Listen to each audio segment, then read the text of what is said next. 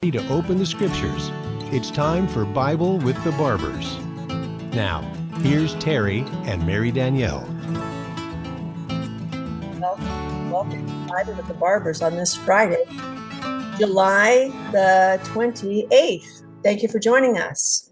We'll begin in the name of the Father and of the Son and of the Holy Spirit. Amen.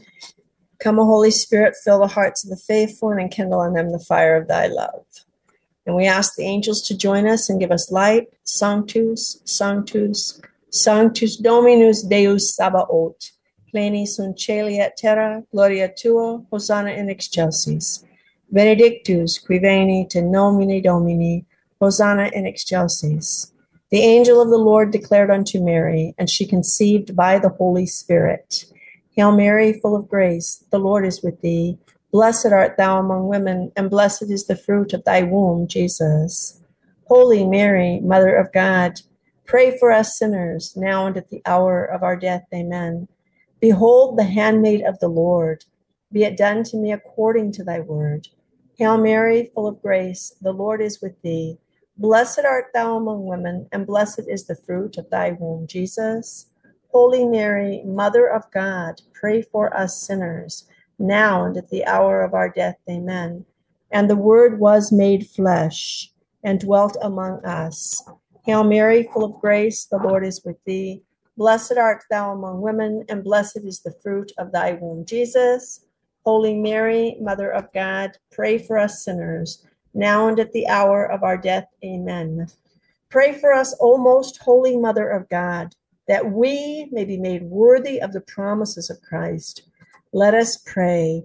Pour forth, we beseech you, O Lord, thy grace into our hearts, that we, to whom the incarnation of Christ thy Son was made known by the message of an angel, may by his passion and cross be brought to the glory of his resurrection through the same Christ our Lord. Amen.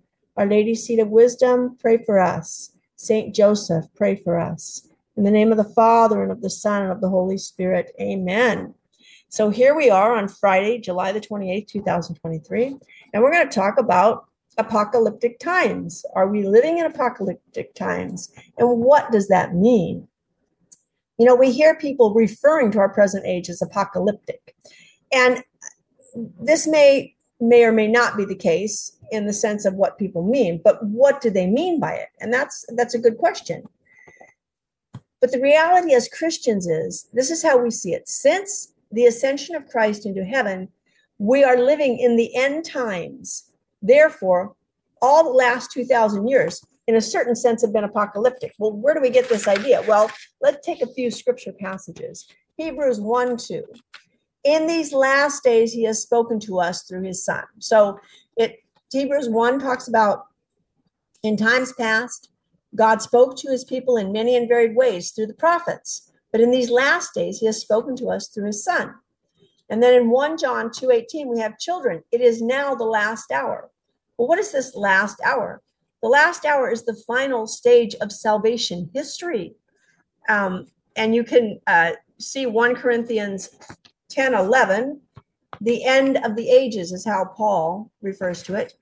And what are they referring to? Well, if you look in the Old Testament, the last days expression that's used in Hebrews 1 2 is the expression for the messianic age.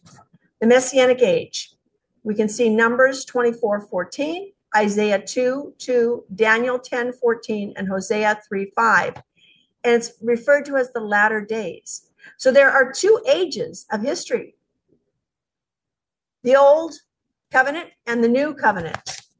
Peter will tell us in 1 Peter 120 he was destined before the foundation of the world, but was made manifest at the end of times for your sake. So, at the end of times, the end of times. So, the end is coming, right? So, the people of the New Testament era were right that the end of the world should have come immediately, right?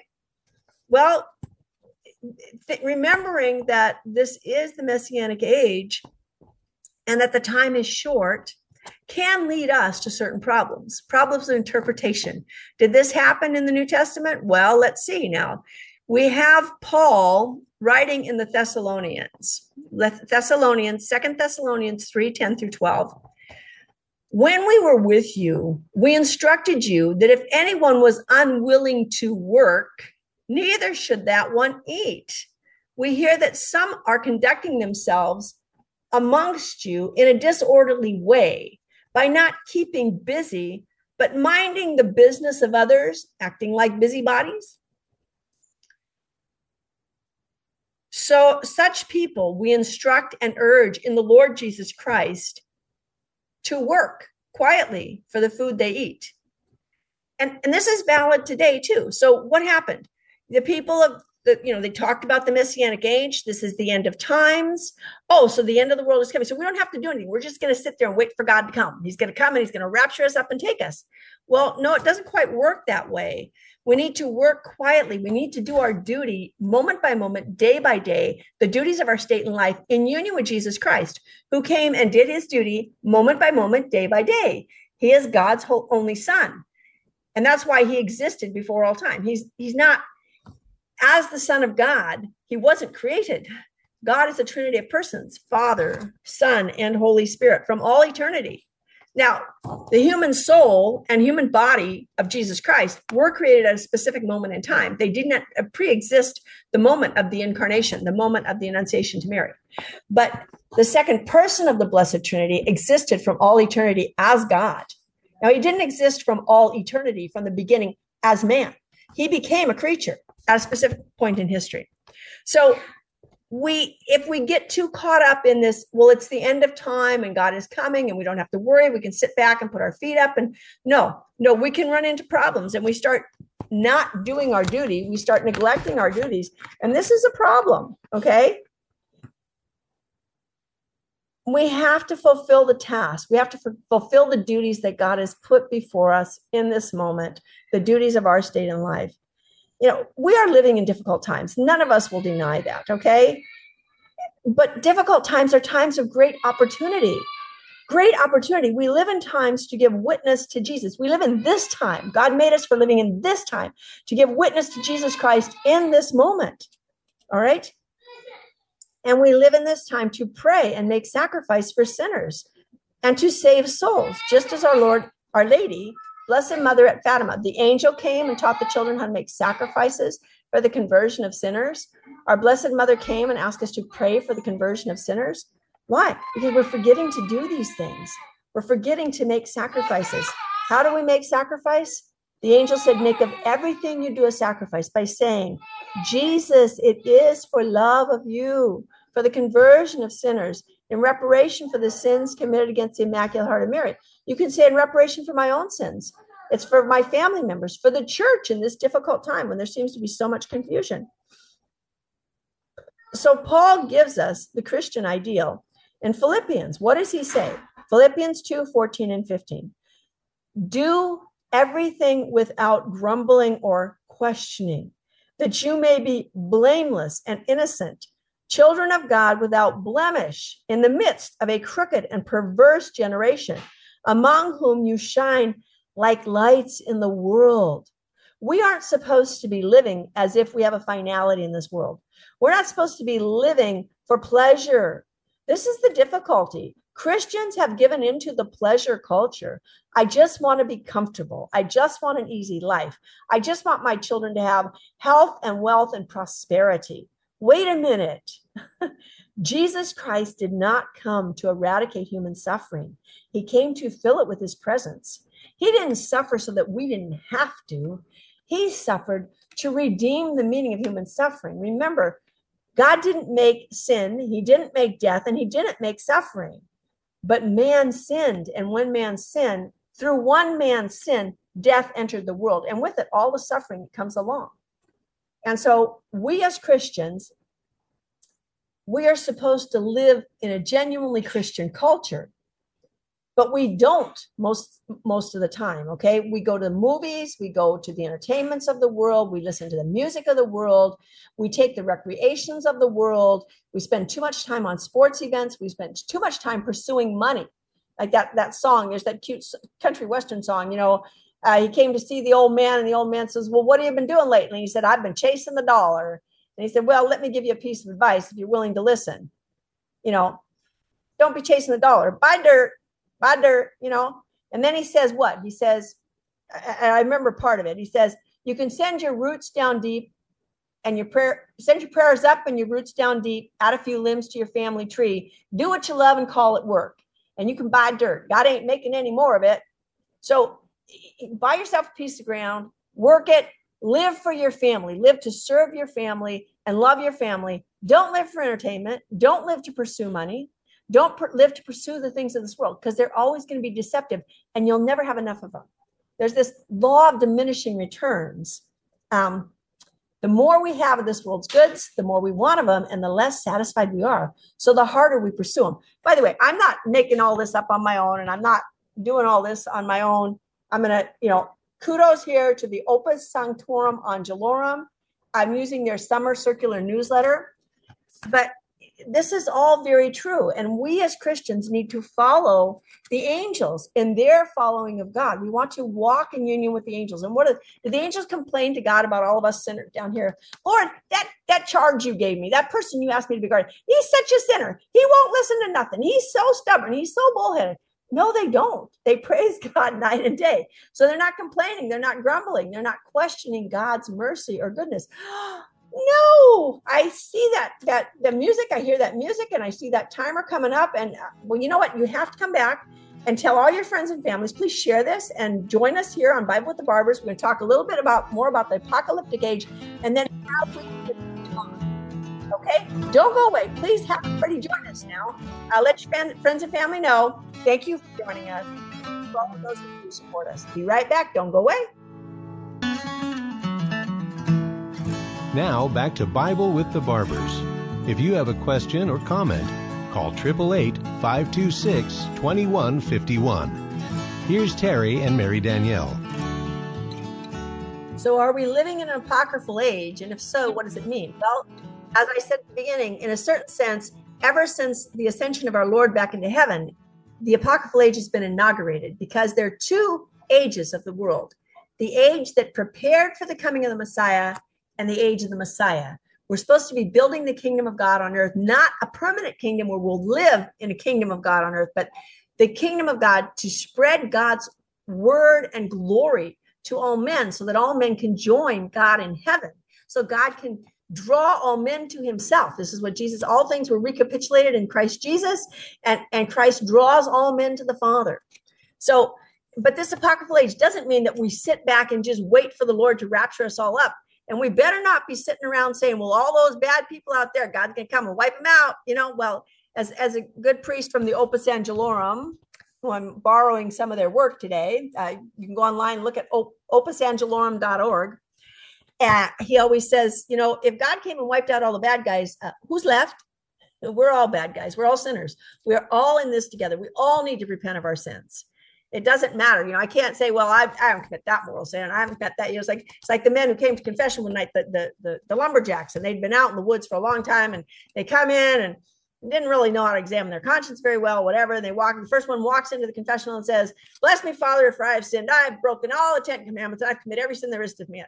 The father said, Wait, wait, wait, wait, wait. Hold up, hold up. Hold up. Have you commit murder? Oh, no, Father, I didn't commit that one. Okay, well, would you go out there and examine your conscience, do a better job, examine your, and then come back in when you're ready? So the lumberjack walks out and he looks at all the lumberjacks in line and says, Forget it, guys. He's only here in murder cases tonight. We're all sinners. We're all sinners. We all need to repent of our sins. Okay. So we do live in difficult times. We we live, we no longer live in a Christian culture. We certainly don't live in a Christian culture, and we know that. But does that mean that we can't be saints? God's called us all to be saints. How? Through our baptism, we are called to live a holy life and to live in union with God and to do our part to build his kingdom here on earth. All right.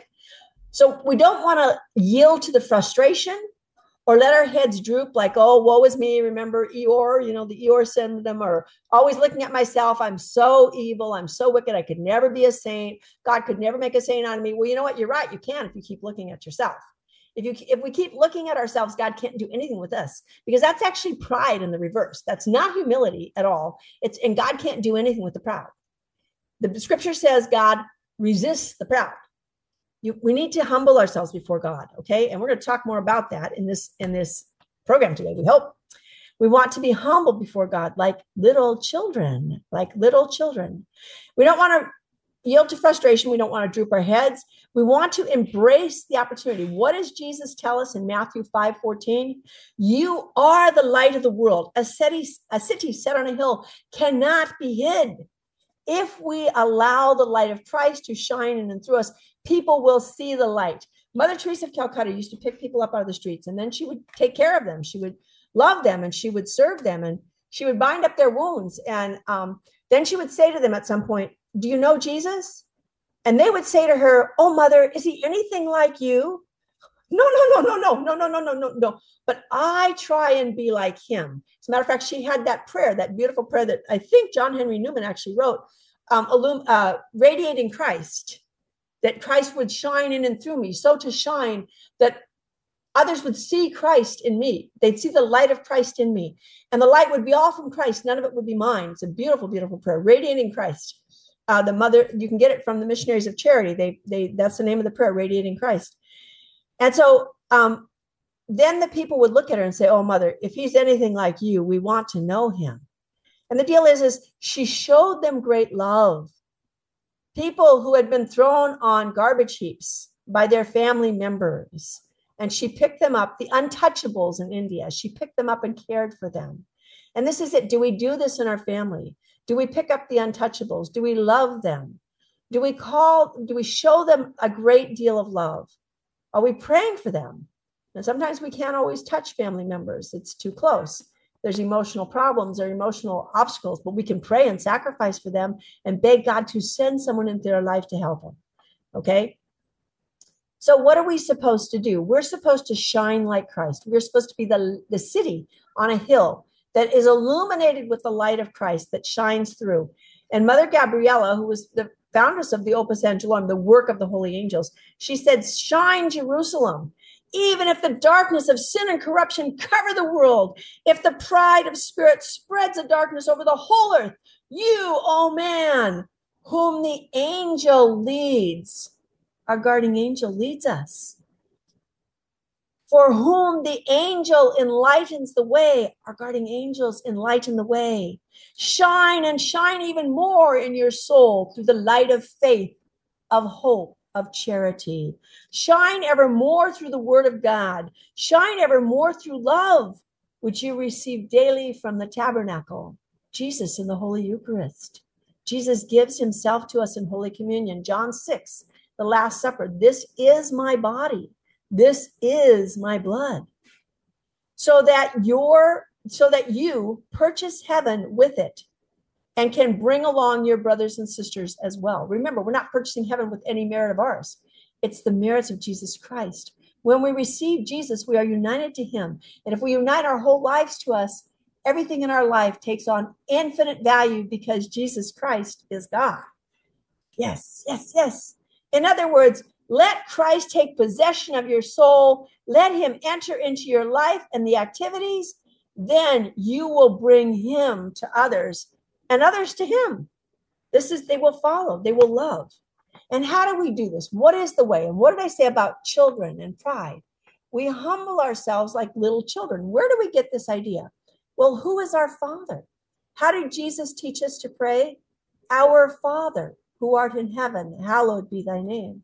We want to walk the spiritual, the way of spiritual childhood and the way of the angels. Okay. The child walks on a path of what? Simplicity. Here, all the powers of the infernal power is vain against the childlike trust, the childlike openness, and his cheerfulness. Now we have the priest. The priest walks the path of discipline, uh, of will, of mortification and penance, of zeal for the salvation of souls. Remember, the priest is acting in persona Christi. He's bringing Christ through the sacraments to us. The angel carries the light in the lead. He is the mediator of knowledge and grace, help and strength. But we want to specifically focus here on the little way of spiritual childhood, which, by the way, St. Therese of Lisieux taught. And she's been declared a doctor of the church. And one of the popes, Pope Pius the 12th, I believe, said she's the saint for our day. She teaches us the way of littleness and humility before God. We want to be humble and trusting. A child who hasn't been spoiled trusts their father. Now, Paul, in one of his letters, says, All discipline, when it is administered, is a cause for sadness, but it bears fruit for eternal life. Now, I'm paraphrasing there. So, yeah, it hurts when we're disciplined. When we get caught in what we did wrong, our pride gets hurt. We want to defend ourselves. Oh, but I had a reason. I'm not really responsible. And it's like, no, let's humble ourselves before the Lord and say, you know what, Lord, I am weak. I'm weak and little. And you know what, God, without your grace, I'm not capable of any good. But you know what, Lord? As St. Gemma Galgani said, give Gemma Jesus in the Holy Eucharist and see how good Gemma can be. She wanted to live in union with God. She wanted to live this perfect union, to be faithful to God, to trust Him in all things, to trust Him. So God is the Father. This has got to be one of the most consoling truths of our faith. It is true, God is love. Yes, God is mercy. God is good. But precisely as Father, there is implied a covenant bond. What is a covenant bond? A sacred family bond. He makes us his own children. What does John say? Behave like God as his very dear children. Or is it Paul who says that? Behave like God. I'm saying that probably Paul, and I'll see it uh, further on because it's quoted here, but we'll see. So we have a relationship. God has a relationship with us. And Jesus told us never despise one of these little ones, for their angels constantly behold their Father's face in heaven. So, this special relationship with all of his children, and because he is a father, it includes mercy, love, patience, forbearance, and solicitous care of a father to a degree infinitely greater than that of the best of all possible fathers. Remember, Jesus says in the gospel, what father among you, if his fa- if his child asks for a loaf of bread, would give him a snake, or asked, no, if asked for a um, a fish would give him a serpent. Or if he asked for a loaf of bread, or asked for a fish, would give him a scorpion. If he asked for a loaf of bread, would give him a stone. If you who are evil know how to give good gifts to your children, how much more will your Father in heaven give the Holy Spirit to everyone who asks? Are we begging for the Holy Spirit, the light of the Holy Spirit, to guide us, to direct us? So, what do we have in the Catechism of the Catholic Church, number 278? The personal relationship of the Son of God to the Father is something that man cannot conceive of, nor the angelic powers even dimly see. Yet the Spirit of the Son grants a participation in that very relationship to us who believe that Jesus is the Christ and that we are born of God. How do we know we're born of God? The scripture tells us so. Look at John 1 1, the, the, the pre, prelude, the prologue to the Gospel of John. So, God is our Father, right? In and through Christ, we become sons in the Son. Jesus Christ is the Son of God, and we become sons in the Son. So, and this has two main corollaries. First, that God is the first origin of everything and transcendent authority, and that he is at the same time goodness and loving care for all his children. So, God is the origin of everything, and he's the transcendent authority. And he has the same goodness and loving care for all of his children. You can see that in the Catechism of the Catholic Church 239. Thus, since he is our Father and origin, we owe God both obedience, and also love, trust, and gratitude. And that of very dear children for all his tender mercies and care. We know that God is our Father. He made us, He didn't owe it to us. He made us to show forth His goodness and to share His happiness with us. And He gives us everything that we need in order to share that happiness. He gives us his own son. and we're up against another break. So we want to talk about this way of spiritual childhood and how this is the answer to live in the apocalyptic times that we live in, remembering that we have a long journey possibly to go. We don't know. But don't go away. Please tell your family friends to join us. We'll be right back. This is Virgin Most Powerful Radio, Bible with the Barbers on Friday, June the 20th, sad July. Now back to Bible with the Barbers. If you have a question or comment, call 888 526 2151. Here's Terry and Mary Danielle. Thank you. Thank you for joining us on Bible with the Barbers this Friday, July the 28th, 2023.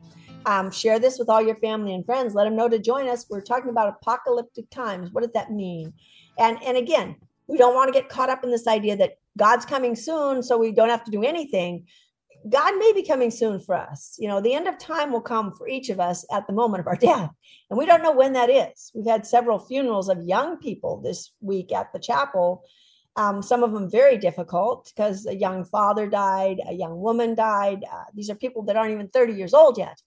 And so, yeah, people die every day. We don't know. I remember as a as a child, well, child, teenager, when I was in sixth grade, we had a family that we knew that had 11 children. And one of their daughters, a girl who was two years older than I, she was in my sister Jackie's class, she died of meningitis, eighth grade. A year later, their brother Peter died in Vietnam. And about eight years after that, they had another brother who was shot in Los Angeles, not because he was involved in gangs. He just happened to be in the wrong place at the wrong time.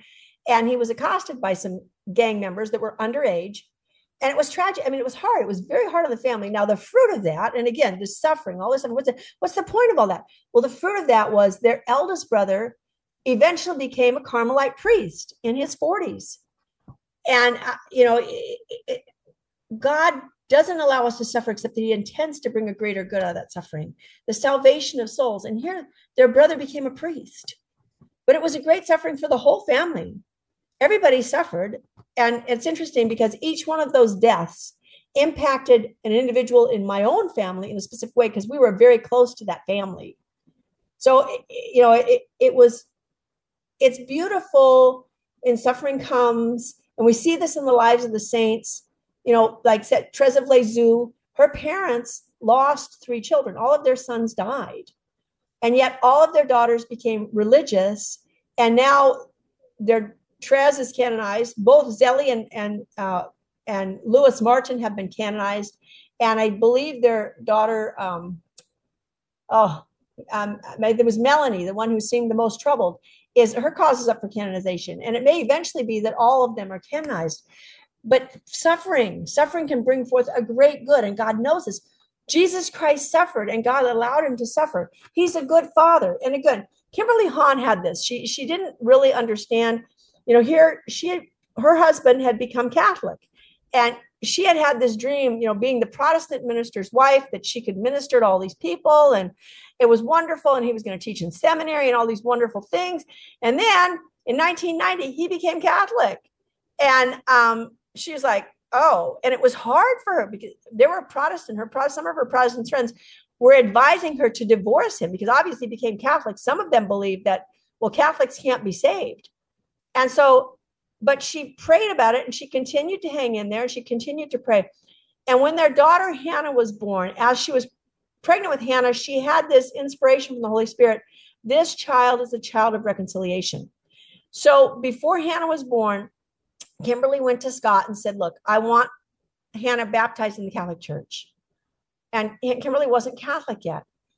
And so when Hannah was, I don't remember, she was two or three years old. At some point, Hannah got very, very ill and she ended up in the hospital. And Kimberly was staying at the hospital with her um, to help take care of her. And one night in the middle of the night, all the lights came on. The nurses came rushing into the room and they're grabbing these freezing cold towels and they're putting them on Hannah.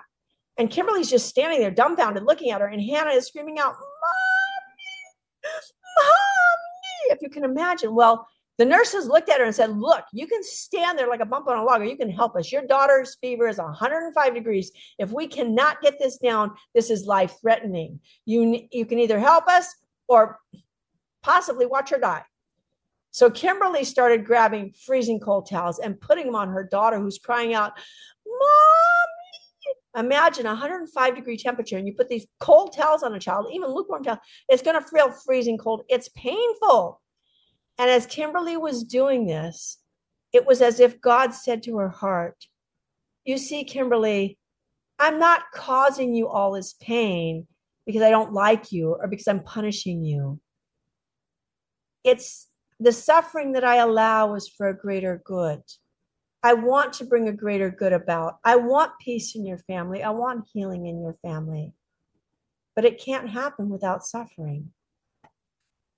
And it was a great step toward Kimberly coming to understand the Catholic meaning, the Catholic teaching on suffering which is the biblical teaching that all of our sufferings can be offered up in union with Christ to help redeem the world because we too are children of God.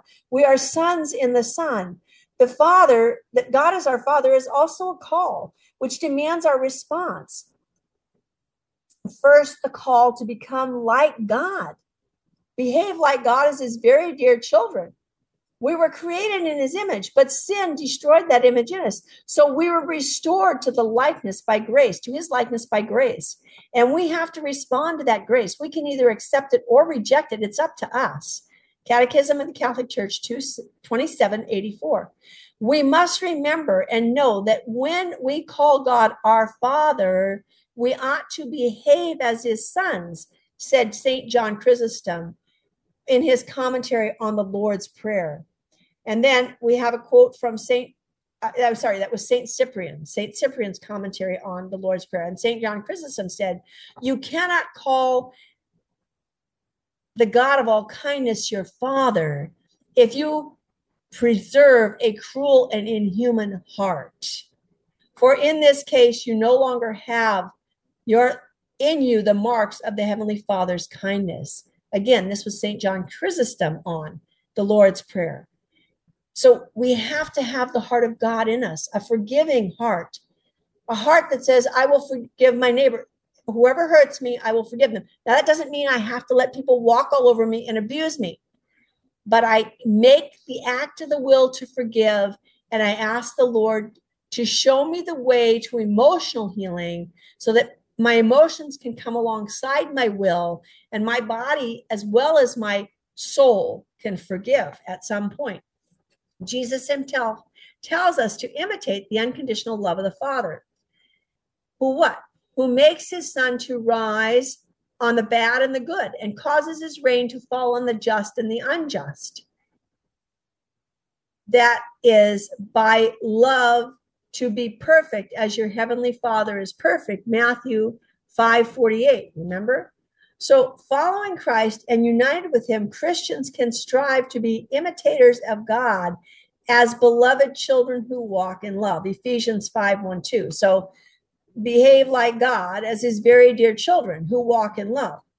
And by conforming our thoughts and actions to the mind which is in you, which is yours in Christ Jesus. What is that?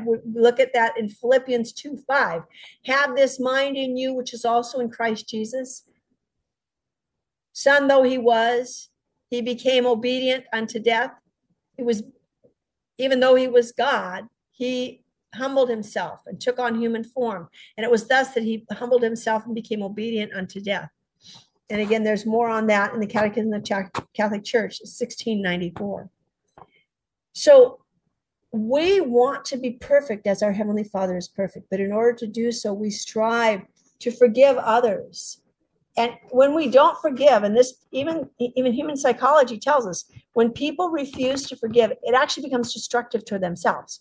When someone has hurt us, if we hold a grudge and harbor hatred or resentment toward that person in our heart, we give that person control over our lives.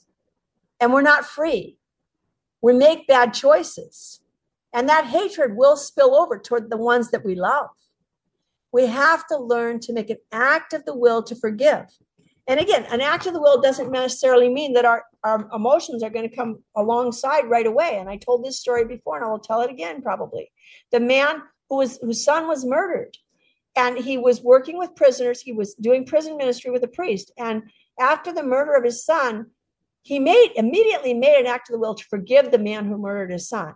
But he told the priest, I can't do prison ministry right now. It's too it's too hurtful. My emotions are too raw. I'm going to step away for a while. Well, he did. And then a couple years later, the priest called and said, Look, I could really use your help. Do you think you can come back? And he said, You know, I think I'm ready.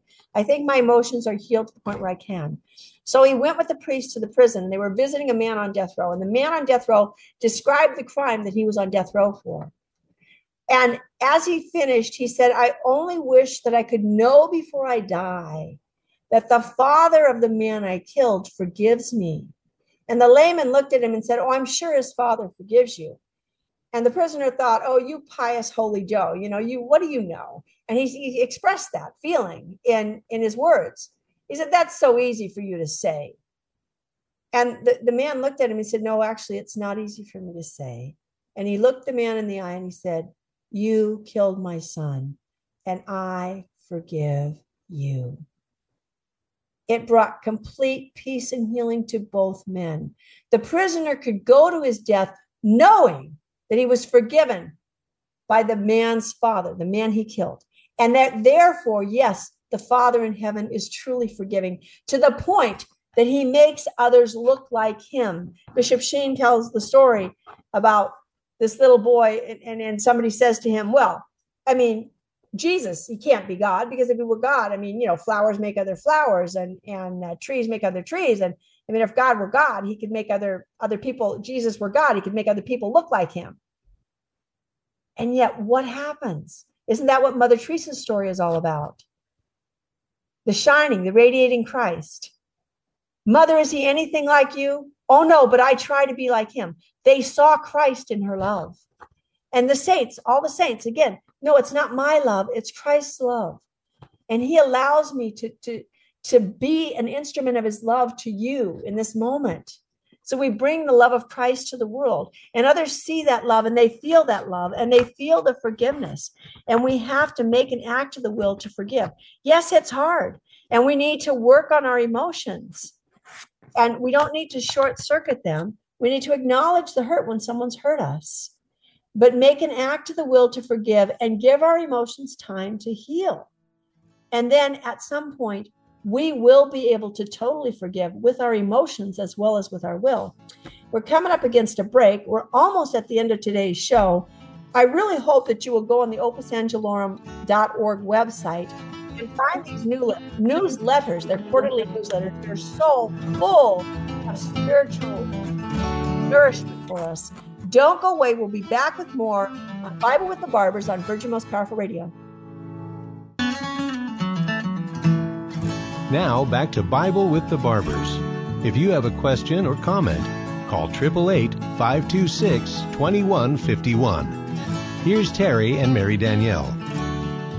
Thank you again. Thank you for joining us on Bible with the Barbers on this Friday, July the 28th, 2023. Please, please share Virgin Most Powerful Radio, the app with all your friends and families. We do have the Rumble, the Twitter, the Facebook, uh, the Bishop Sheen, um, Full Sheen Ahead channel on YouTube is still there. Uh, the, the radio stations that pick us up, stations across radio and other the small radios and local radios pick us up. Some of our shows. Thank you so much. Thank you to all of our benefactors, for those who support us financially, those who support us with your prayers, and those who support us with your sufferings, those who volunteer to help us, our staff, our technical support team. Thank you for all of those of you who ask questions through the app. I try to answer them all. If I didn't get to your question, send it in again. I'll try. I'll try and catch up with it. So we're talking about the apocryphal age we live in. How do we respond to this? And and again, yes, we're living in the end times because the end times began with the messianic age. And the messianic age is the church is the kingdom of God here on earth. Jesus Christ established the church. This is the kingdom of God here on earth. And so we want to live and behave as God as his very dear children. So when we call God as our father, so it's a call, a call to be like God.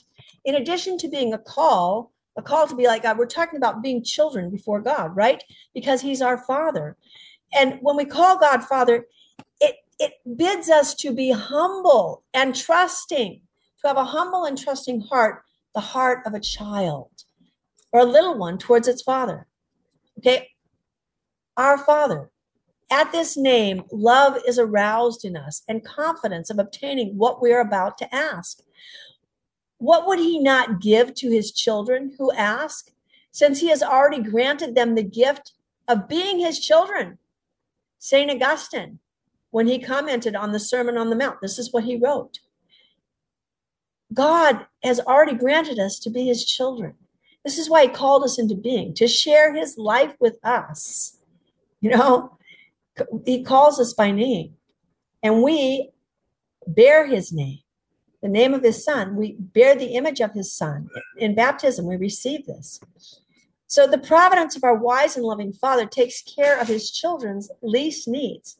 So Jesus says to us in Matthew 6 31 through 33, Therefore, do not be anxious, saying, What shall we eat? What shall we drink? Your heavenly Father knows what you need. Seek first his kingdom and his righteousness, and all these things shall be yours as well. So, we're not looking for a finality in this world. So, our first mode of existence is not to just have the things of this world. What I talked about earlier, not living for a pleasure culture, not living for the things of this earth, not pursuing money, but pursuing God and his will for us. And again, the whole Sermon on the Mount, it is so profound and it's a difficult read because it's a good examination of conscience. If I want to live in this world as if I have a finality in this world and I just want to live for pleasure and comfort and ease, and I don't want to humble myself before God, I don't want to admit how much I need his help. You know, often this happens with little children. We get, because of original sin, even little children under the age of five are already telling their parents and, and grandparents or whatever that they don't need their help. Well, they do need the help of adults and they don't recognize it. And we're the same. So when our little children are disobedient or, or acting like they don't need our help, we can humble ourselves before God and say, you know, Lord, I'm sorry. I'm sorry for being so rebellious. I had a very vivid example of this once. I had taken our youngest son and daughter and son to uh, an Easter Vigil Mass as they wanted to go but they were both under five or under, and they both fell asleep during the mass. Well, fortunately, at church, I had some people there who knew me, and they helped me get the kids in the car. But then I didn't think about well, what's going to happen when I get home. When I get home, they were both sleeping. I'm thinking, how am I going to get them in the house? I thought, well, I'll take the oldest one first. I'll lock the car, run in the house, put our daughter in bed, and then I'll come back out and get our son. So I, I did that. Ran. It didn't take me more than a couple minutes. Got back out to the car, unlocked it, and I went to pick our son up and he did not wake up. But the moment I touched him, he began to scream and fight and like he was having a horrible nightmare and just I couldn't do anything with him. If I'd have picked him up, I'd have dropped him on the ground. He probably would have banged his head on the sidewalk. And I'm just, I'm just like, what am I going to do? How am I going to get him in the house? And all of a sudden I stopped. I had a, I had an inspiration from my guarding angel and the Holy Spirit. And I turned around and I turned away from the car, leaned up against it, and I said, Lord, is this how I'm treating you? And by the grace of God, from the depth of my heart, I said, I am so sorry. And literally, I turned, and it was heartfelt, really heartfelt. I turned back to the car, put my hands on my son. He was perfectly calm. I picked him up, closed the car door, carried him in the house, and he was peaceful. And I thought, okay, Lord, I got it. I'm kicking and screaming, just like God says to Paul, Paul, why are you always kicking against the goad? And how many of us read the Sermon on the Mount, the Beatitudes, the forgiveness of, of, of enemies, uh, praying for our enemies, pray for those who persecute you and, and calumniate you, those who lie about you. How many of us are willing to pray for those who lie about us? Yeah, this is what we're supposed to do. Now, that doesn't mean we have to say, well, what they said was true. If it wasn't true, it wasn't true but we don't have to talk about it and we can pray and offer it to God, offer that suffering to God. All of our suffering can be offered in union with the sufferings of Christ. I fill up in my own fleshens Colossians 1:20 what is lacking in the sufferings of Christ for the sake of his body the church. All the disorder in our family can be offered up for the church, can be offered up for the family too. We live in very troubled times. We live in times where the church is under attack. We live in times where the family is under attack, where the very nature of human beings made in God's image as male and female is under attack. But we are God's very dear children. We were made by God for union with God. We are called to behave like God as his very dear children. We're called to love one another, to be merciful as our Father in heaven is merciful, who sends blessings upon those who don't keep his commandments. But in the end, there will be judgment. And if we do not repent of our sins, there is the very real possibility of losing eternal salvation. Jesus Christ died for all sins. He made reparation, he died to make reparation for all sin. But are we willing to accept his death? Are we willing to respond? Do we call God Father and then treat our brothers and sisters like they're trash? Do we walk all over them and try to abuse them emotionally or manipulate them emotionally? Just use them as objects. You're just here as a fashion accessory, or you're just here as an object to be used. You're just here to get what I want out of life. Well, wait a minute. Are we living for God or are we living for ourselves? Each of us has to examine our conscience. We need to go to confession. We need to humble ourselves before the Lord, ask for the grace of humility, ask for that childlike heart. I know Ter- the Terry and Jesse did, show today talked about St. Therese of Lisieux and the way of spiritual childhood. So you can listen to that. Go back and listen to that podcast today. What does it mean to be spiritually children? Totally dependent. God, we depend on you for everything, but we also trust with full confidence. Holy Simeon in the Gospel of Luke, where he says, when Mary and Joseph bring Jesus to the temple for the presentation, the feast of the purification. Now, O Lord, you can dismiss your servant in peace. Your word has been fulfilled. For my eyes have seen the salvation which you have prepared for all nations, the light to enlighten the Gentiles, and the glory of your people Israel. We're told in that gospel that Simeon was a holy man who awaited the Messiah, and it had been revealed to him by the Holy Spirit that he wouldn't see death until he had seen the anointed of the Lord. So, inspired by the Spirit, when Mary and Joseph bring Jesus up to present him to the temple and to offer the, the pair of turtle doves or two young pigeons, Simeon is told by the Spirit to go to the temple now because you will see him. And when he sees the child Jesus with Mary, his mother, he takes the child in his arms and blesses God and gives praise to him. And he trusted God that God's word to him would be fulfilled. Do we trust God or are we complaining and saying, God, how dare you let me suffer? Why are you letting my family members suffer? Why did you afflict my sister with this paralysis or this stroke? Why do I have to take care of her? Why can't someone else do this?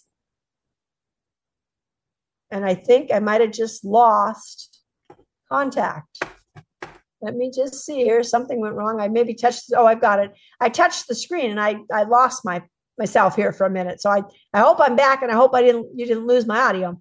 But the point is, we want to behave like God as His very dear children. We are His children. He is our Father.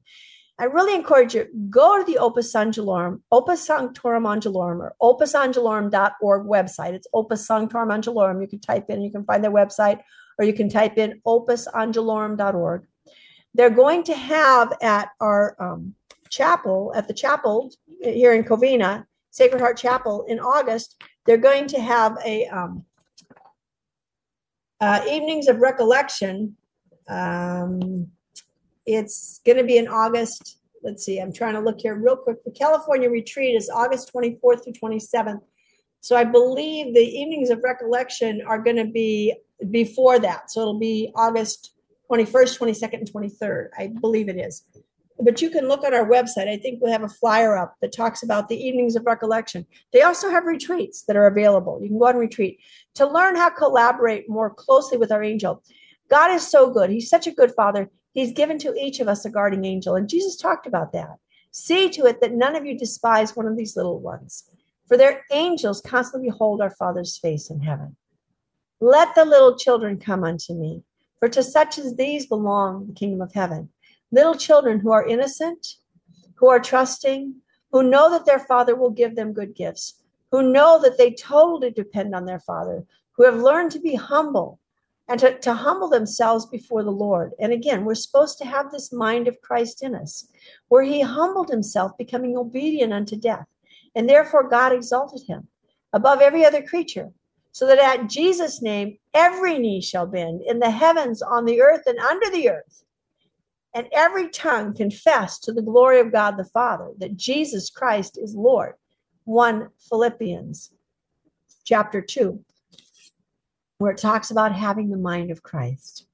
So, again, I want to thank all of those of you who join us on Virgin Most Powerful Radio, those of you who support the work by sharing the app, by sharing the connections on the fa- social media, by sharing our website, virginmostpowerfulradio.org, who listen to our shows, who support us with your financial help, your prayers, your sufferings, um, for all of our staff and our volunteers, for those of you who, um, the radio stations that pick us up, and just thank you, thank you, thank you. Thank you for being a part of this work. Thank you for sharing this work. And please share the Bible study with others so that people know that there is a Bible study. Anyone can join. They don't have to be Catholic.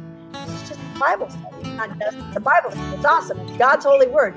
God's word is living and effective. We want this word to change the power to do so. Please, God, we will hear again next week on Bible with the Barbers. And please join us and share this with all your family and friends.